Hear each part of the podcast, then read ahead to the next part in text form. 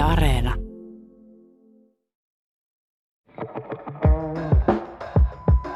Kupla. Kupla.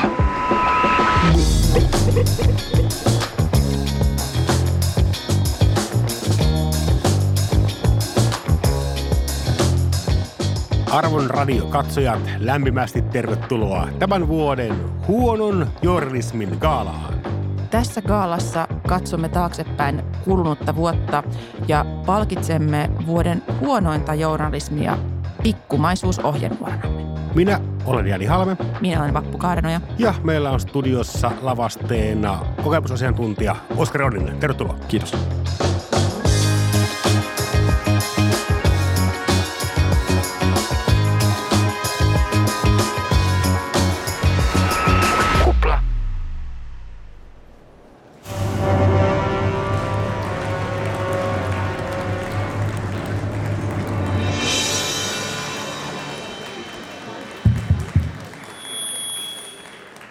Arvon katsojat, lämpimästi tervetuloa tänne Helsingin Suvilahden Kuplahalliin. Gaaloja ja palkintoja ei koskaan voi olla liikaa. Joten tänä päivänä juhlistamme suomalaisen journalismin tekijöitä huonon journalismin gaalassa. Huonon journalismin gaalassa palkitaan tänä vuonna lukuisissa kategorioissa lukuisia alan ammattilaisia ja luvassa on myös odottamattomia yllätyksiä sekä päätoimittajan tervehdys. Ja illan huonon journalismin gaala huipentuu betoniräpylän jakamiseen, mutta siitä lisää myöhemmin. Tervetuloa!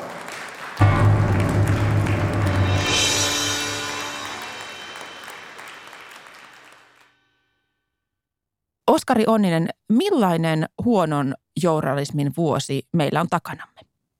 Meillä on takana etätöitä, meillä on takana kiirettä, meillä on takana vuosi, jolloin jopa arvostetuissa valtamediassa on säännöllisin väliajoin nähnyt yhdyssanavirheitä, joten odotan aika kovia suorituksia tältä gaalalta. Niitä on toden totta luvassa. Ja kunnon gaalan tavoin myös me aloitamme alku kuohuviineillä. Antakaa, kus minä tästä vähän väkrää. Arvon kutsuvieras Vappu Kaarno ja lämpimästi tervetuloa. Nostakaamme malja huonolle journalismille. Huonolle journalismille. Pidemmittä puheitta meillä on ilo jakaa palkinto ensimmäisessä kategoriassa. On aika palkita vuoden kirjoitusvirhe. Ja tähän kategoriaan totisesti meillä oli tunkua. Kyllä, Vuoden kirjoitusvirhe kategoriassa ehdolla ovat San Francisco kirjoitettuna s sairausloma ilman uuta, Calgary g koktaaljuhlat vaihtelevilla konsonanteilla, toimituu johtaja ilman äskirjainta futuuri tulee tekemään, ja erilaiset yhdyssanavirheet. Voittaja on San Francisco. paljon paljon onnea. Oskari Onninen, minkälaisia tunteita herättää? Aivan äh, klassikkovirhe, joka toistuu lukuisissa lehdissä, esimerkiksi Helsingin Sanomissa keskimäärin joka toinen kuukausi Imagesta vastikään löytyi. On, on hienoa, että Tsyskovic osataan kirjoittaa oikein, Auschwitzia ei kehdata kirjoittaa väärin, mutta San Francisco, se vaan jatkaa ja jatkaa elämäänsä, vaikka kirjoitusvirhe on aivan järjetön.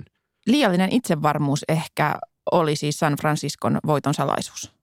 Itsevarmuus, hu- huolimattomuus, jon- jonkinlaiset pinttyneet ajatusvirheet siitä, että tämän pyhimyksen mukaan nimetyn kaupungin nimen pystyisi kirjoittamaan jotenkin suomalaista. Ehkä se on suomalaisen pyhimyskulttuurin puute, joka tämän aiheuttaa. Totta. Emme edes ymmärrä, että Marinhaminakin on lopulta Jumalan äidin satama.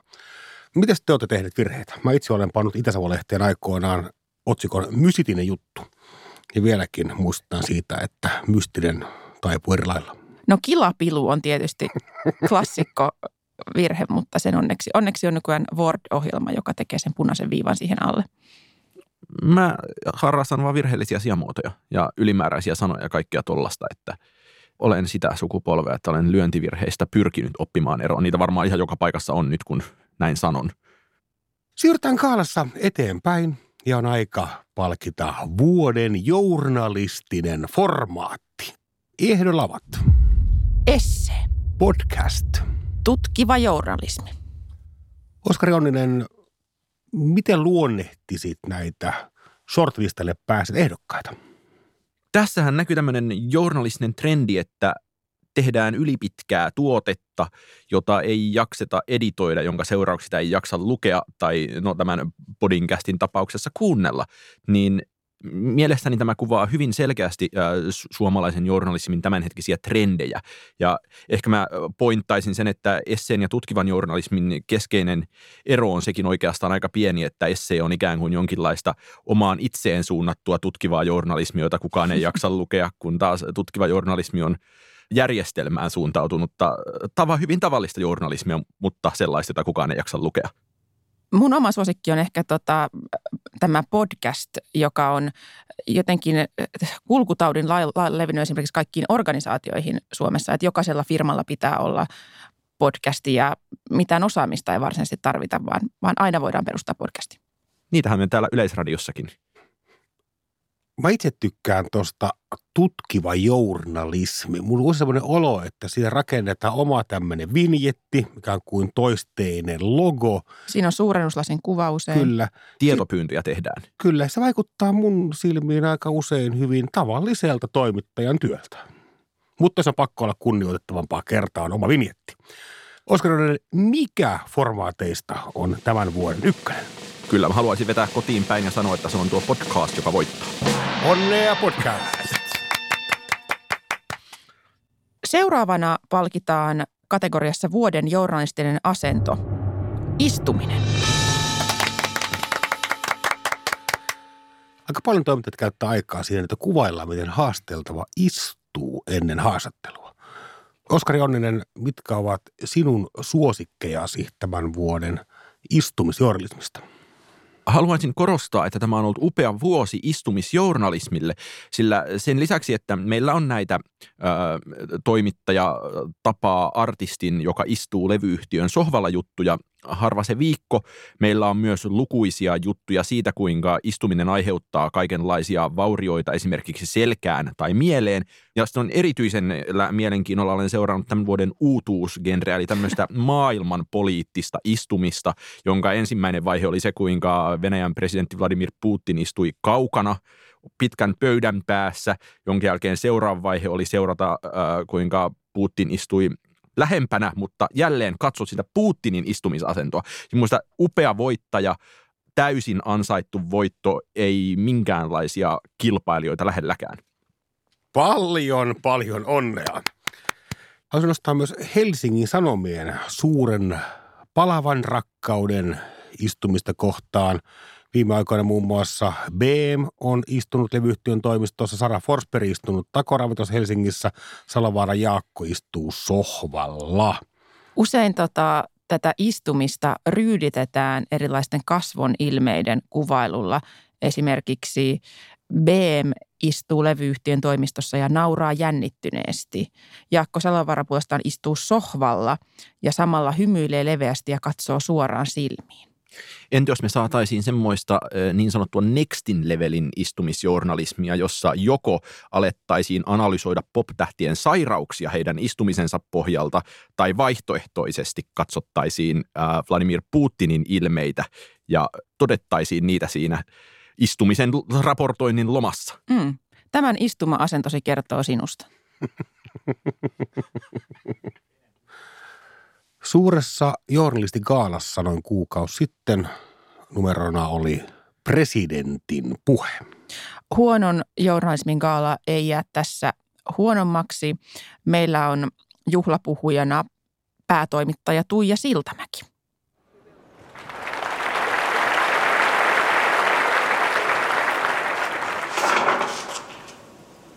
Hyvät vapaan tiedon välityksen ystävät – Olemme kokoontuneet tänään huonon journalismin gaalaan palkitsemaan ja juhlimaan Suomen huonointa journalismia. Sananvapaus ja journalismi ovat demokraattisen yhteiskunnan peruskivi, sokkeli ja salaoja. Hyvä journalismi rakentaa yhteiskunnalle vakaan perustan, huono journalismi hieman huteramman. Silti lienee kiistaton fakta, että myös huono journalismi on journalismia, eikä ilman huonoa journalismia olisi hyvää journalismia. Huono journalismi on hehkulamppu, joka paljastaa hyvän journalismin.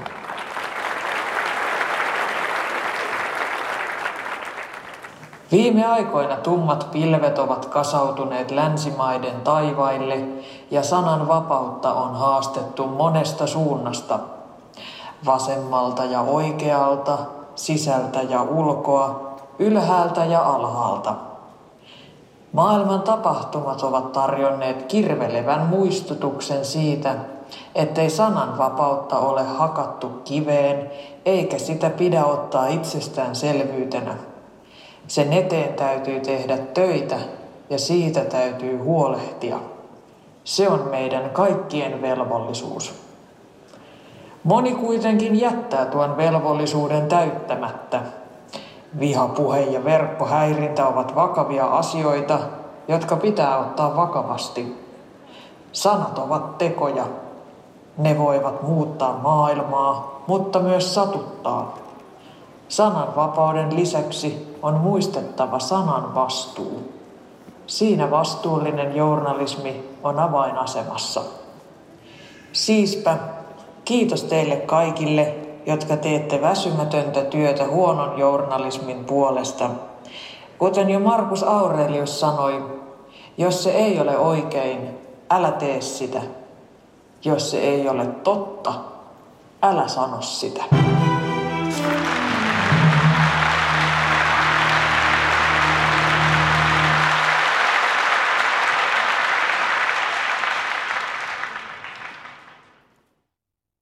Täällähän me ollaan aivan liikuttuneita Huh, näistä huh. päätoimittaja Siltämäinen ylevistä ja hienoista sanoista.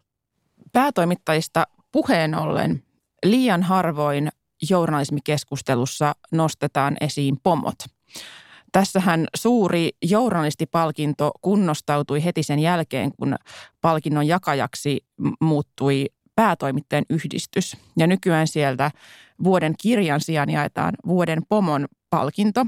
En nyt muista, kenelle pomolle se tänä vuonna meni. Menee yleensä maakuntiin. Ma- Se on ma- aiheellista. Meilläkin huonon journalismin gaalassa oli kulmakivenä se, että myös pomojen työtä muistetaan. Niinpä myös huonon journalismin gaalassa haluamme antaa tunnustusta myös pomoille, jotka tärkeän esihenkilöitensä lisäksi myös välillä pääsevät kirjoittamaan. Nyt palkitaan voittaja kategoriassa vuoden journalistinen ongelma. Oskari Onninen, mitä löytyy shortlistalta? Shortlistalta löytyy Helsingin Sanomien muutosjohtaja Sonia Matthews. Kehitysjohtaja, jos tarkkoja ollaan, mutta Joissain kolumneissa lukee muutosjohtaja. johtaja. Joka Johtaja, mikä johtaja? Joka on päässyt, muutoksen johtaja. Jonka tuomaristo on huomioinut peräti kolmen ehdokkuuden verran. Oi, Ja tämä on siinä mielessä ainutlaatuinen suoritus, että laskujeni mukaan hän on kirjoittanut Helsingin Sanomiin noin kolme kolumnia ja niistä jokainen on tässä kategoriassa ehdolla. fantastinen saavutus. Mikä näistä Vappu Kaarenoja tekee niin poikkeuksellisia tässä vuoden journalistisen ongelman kategoriassa? Poikkeuksellista on mielestäni se laaja skaala, millä kehitysjohtaja pystyy tuomaan esiin pienen ihmisen elämään liittyviä ongelmia. Ensimmäisenä ehdokkaana on hänen kolumninsa, jossa hän käsittelee omia allergioitaan ja sitä, kuinka häiritsevää on, kun ravintoloissa monesti tarjoilija ruokaa pöytään tuodessaan saattaa sanoa seuralle nämä allergiat. Ja hän muistuttaa, että, että tuota, esimerkiksi vegaanius on hyvin trendikästä, mutta allergiat eivät ole minkäänlainen tämmöinen trendikysymys. Hän on myös nostanut ongelmaksi sen, että onko oikein edes ajatella hääkakun täytteitä, kuten vadelmaa tai passiohedelmää, kun samaan aikaan Euroopassa sota erottaa ihmiset rakkaimmistaan. Hankala on myös se, että haluaisi kovasti kierrättää vaatteita, mutta kukaan ei ilmeisesti osta niitä ja joutuu viemään ne sitten hyvän tekeväisyyteen. Miten, miten Oskari Onninen, minkä nostaisit nyt näistä Helsingin Sanomien muutos- ja tai kehitysjohtaja Sonja Matravsin ongelmista kaikkein polttavimmaksi ongelmaksi? Kyllähän se tämä äh, sota-asia on, on aivan perinteinen klassikko kieriskellä julkisuudessa omista hyvin vähäisissä ongelmissaan ja sitten laittaa sädekehä pään ympärille ja muistella, että voi apua tuolla Euroopassa on sota, tämä on nyt niin väärin ja kun kolumni on ohi, niin palata taas kieriskelemään tässä samassa ongelmassa. Onnea vuoden journalistinen ongelma häät sodan aikana. Tässä vaiheessa muistamme, että gaalan lopuksi jaetaan odotettu betoniräpyläpalkinto, mutta ei mennä asioiden edelle. On aika kääntää gaalayleisön katseet tyylikeinoihin. Vappu, mitkä ovat ehdolla vuoden journalistisena tyylikeinoina? Toimittajathan ovat tekstin ammattilaisia, kirjoittajia – ja usein he hakee ilmaisussaan ehkä semmoista tiettyä just niin kuin kirjallista estetiikkaa. Ja nyt tänä vuonna erityisen suosituksi kerronta- ja tyylikeinoksi on muodostunut ja-sanan jättäminen pois listoista. On aika palkita vuoden journalistinen tyyli- ja kerrontakeino. Ja ehdolla ovat ilmeisesti vain listattu. Kyllä. sanaa. Kyllä. Luen nyt pari esimerkkiä. Itse asiassa toinen on Jani Halme sinun kolumnistasi, jossa kirjoitat näin.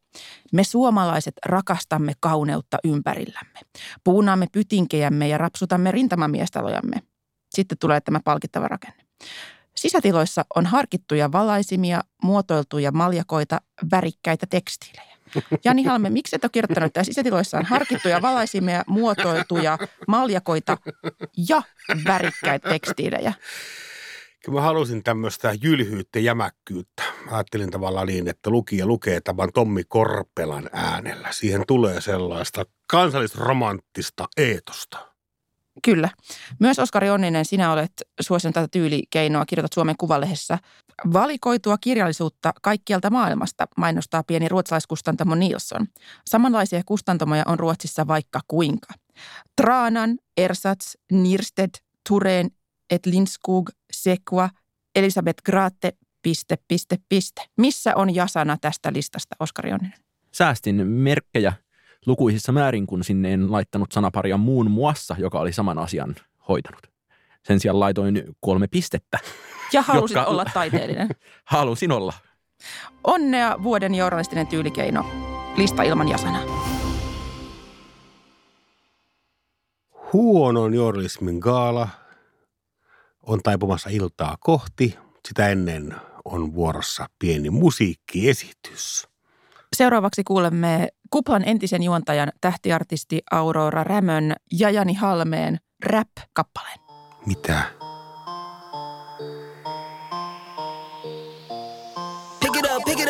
Up, pick it up. Yo, yo. Yo, yo. What's up? What's?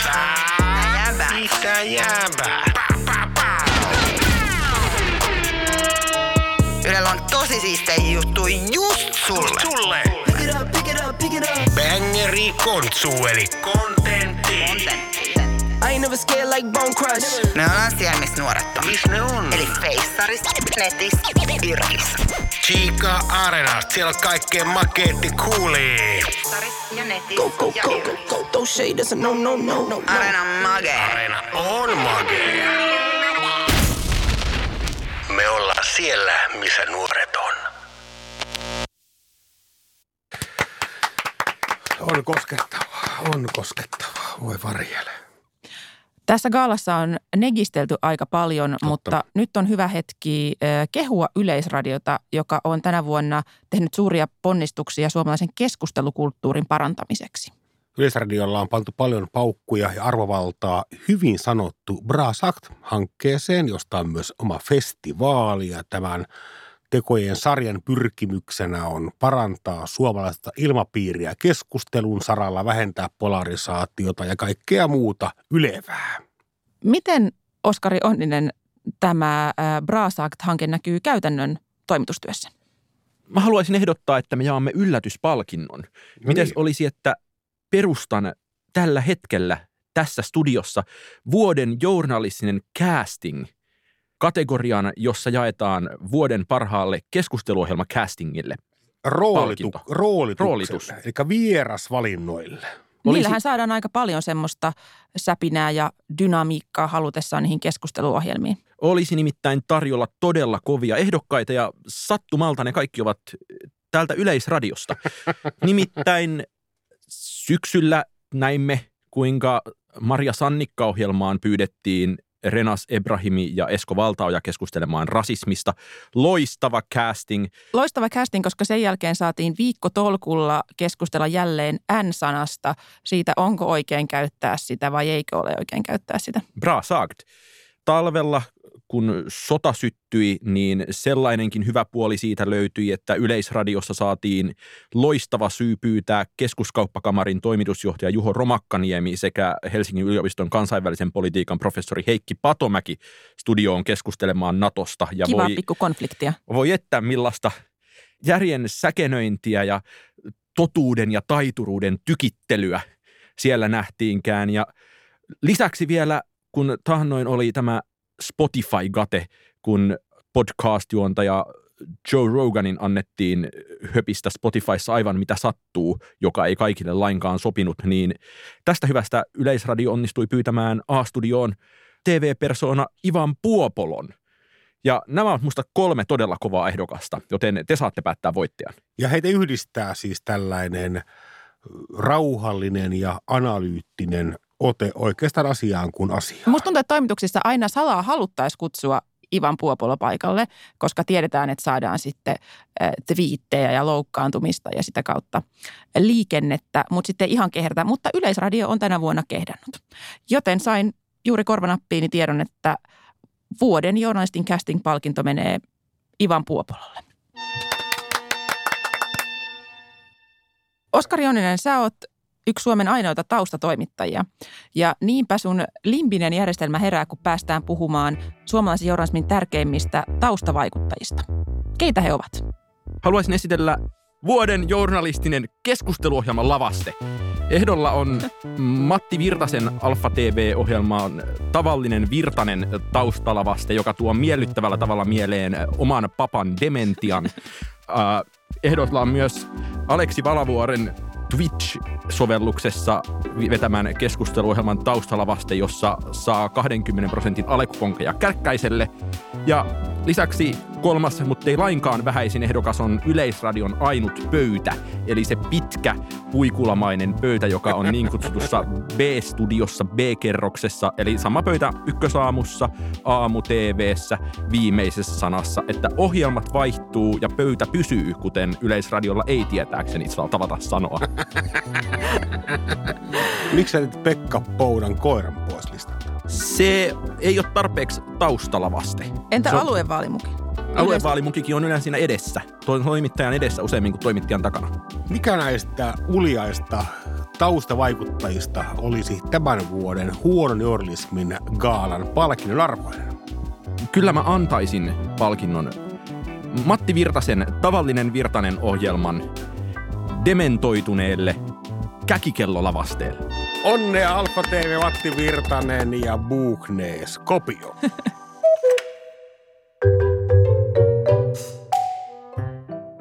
Vuoden huonon journalismin gaala huipentuu betoniräpylän jakamiseen. Betoniräpylä myönnetään merkittävästä elämäntyöstä suomalaisen journalismin parissa. Siinä missä normiräpylät tehdään vegaanisesta nahasta, tämä räpylä valetaan nimensä mukaisesti betonista. Ja tämä menee rakenteelle, tehokeinolle, upealle klassikolle, joka kuuluu, mutta palataan siihen myöhemmin. Mutta palataan siihen myöhemmin. Rakenne, joka joskus myös esiintyy muodossa, mutta eipä mennä asioiden edelle. Mutta palataan siihen myöhemmin rakennetta. Tämä on tehnyt väsymätöntä työtä vuosikymmeniä ja alati kiihtyvässä määrin heikentääkseen suomalaisen kielen journalismin tasoa. Tämä on osa narratiivista tarinallista kerrontamuotoa, jossa pyritään vaan lukija houkuttelemaan liian pitkässä artikkelissa eteenpäin. Se on oiva tapa luoda jännitettä sinne, missä sitä ei ole. Kiitämme, mutta palataan siihen myöhemmin rakennetta kaikista jännittävistä hetkistä, joita tämän rakenteen käyttö on lukijalle tuottanut. Ja lähetämme jokaiselle tätä käyttävälle toimittajalle erillisen kultaissuihkuräpylän tänä vuonna, jos sitä kerrankin vielä nähdään. Onnea. Onnea.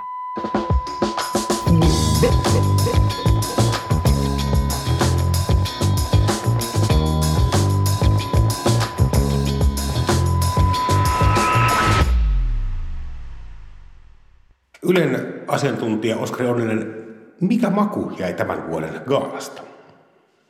No betonin makuhan se jää suuhun.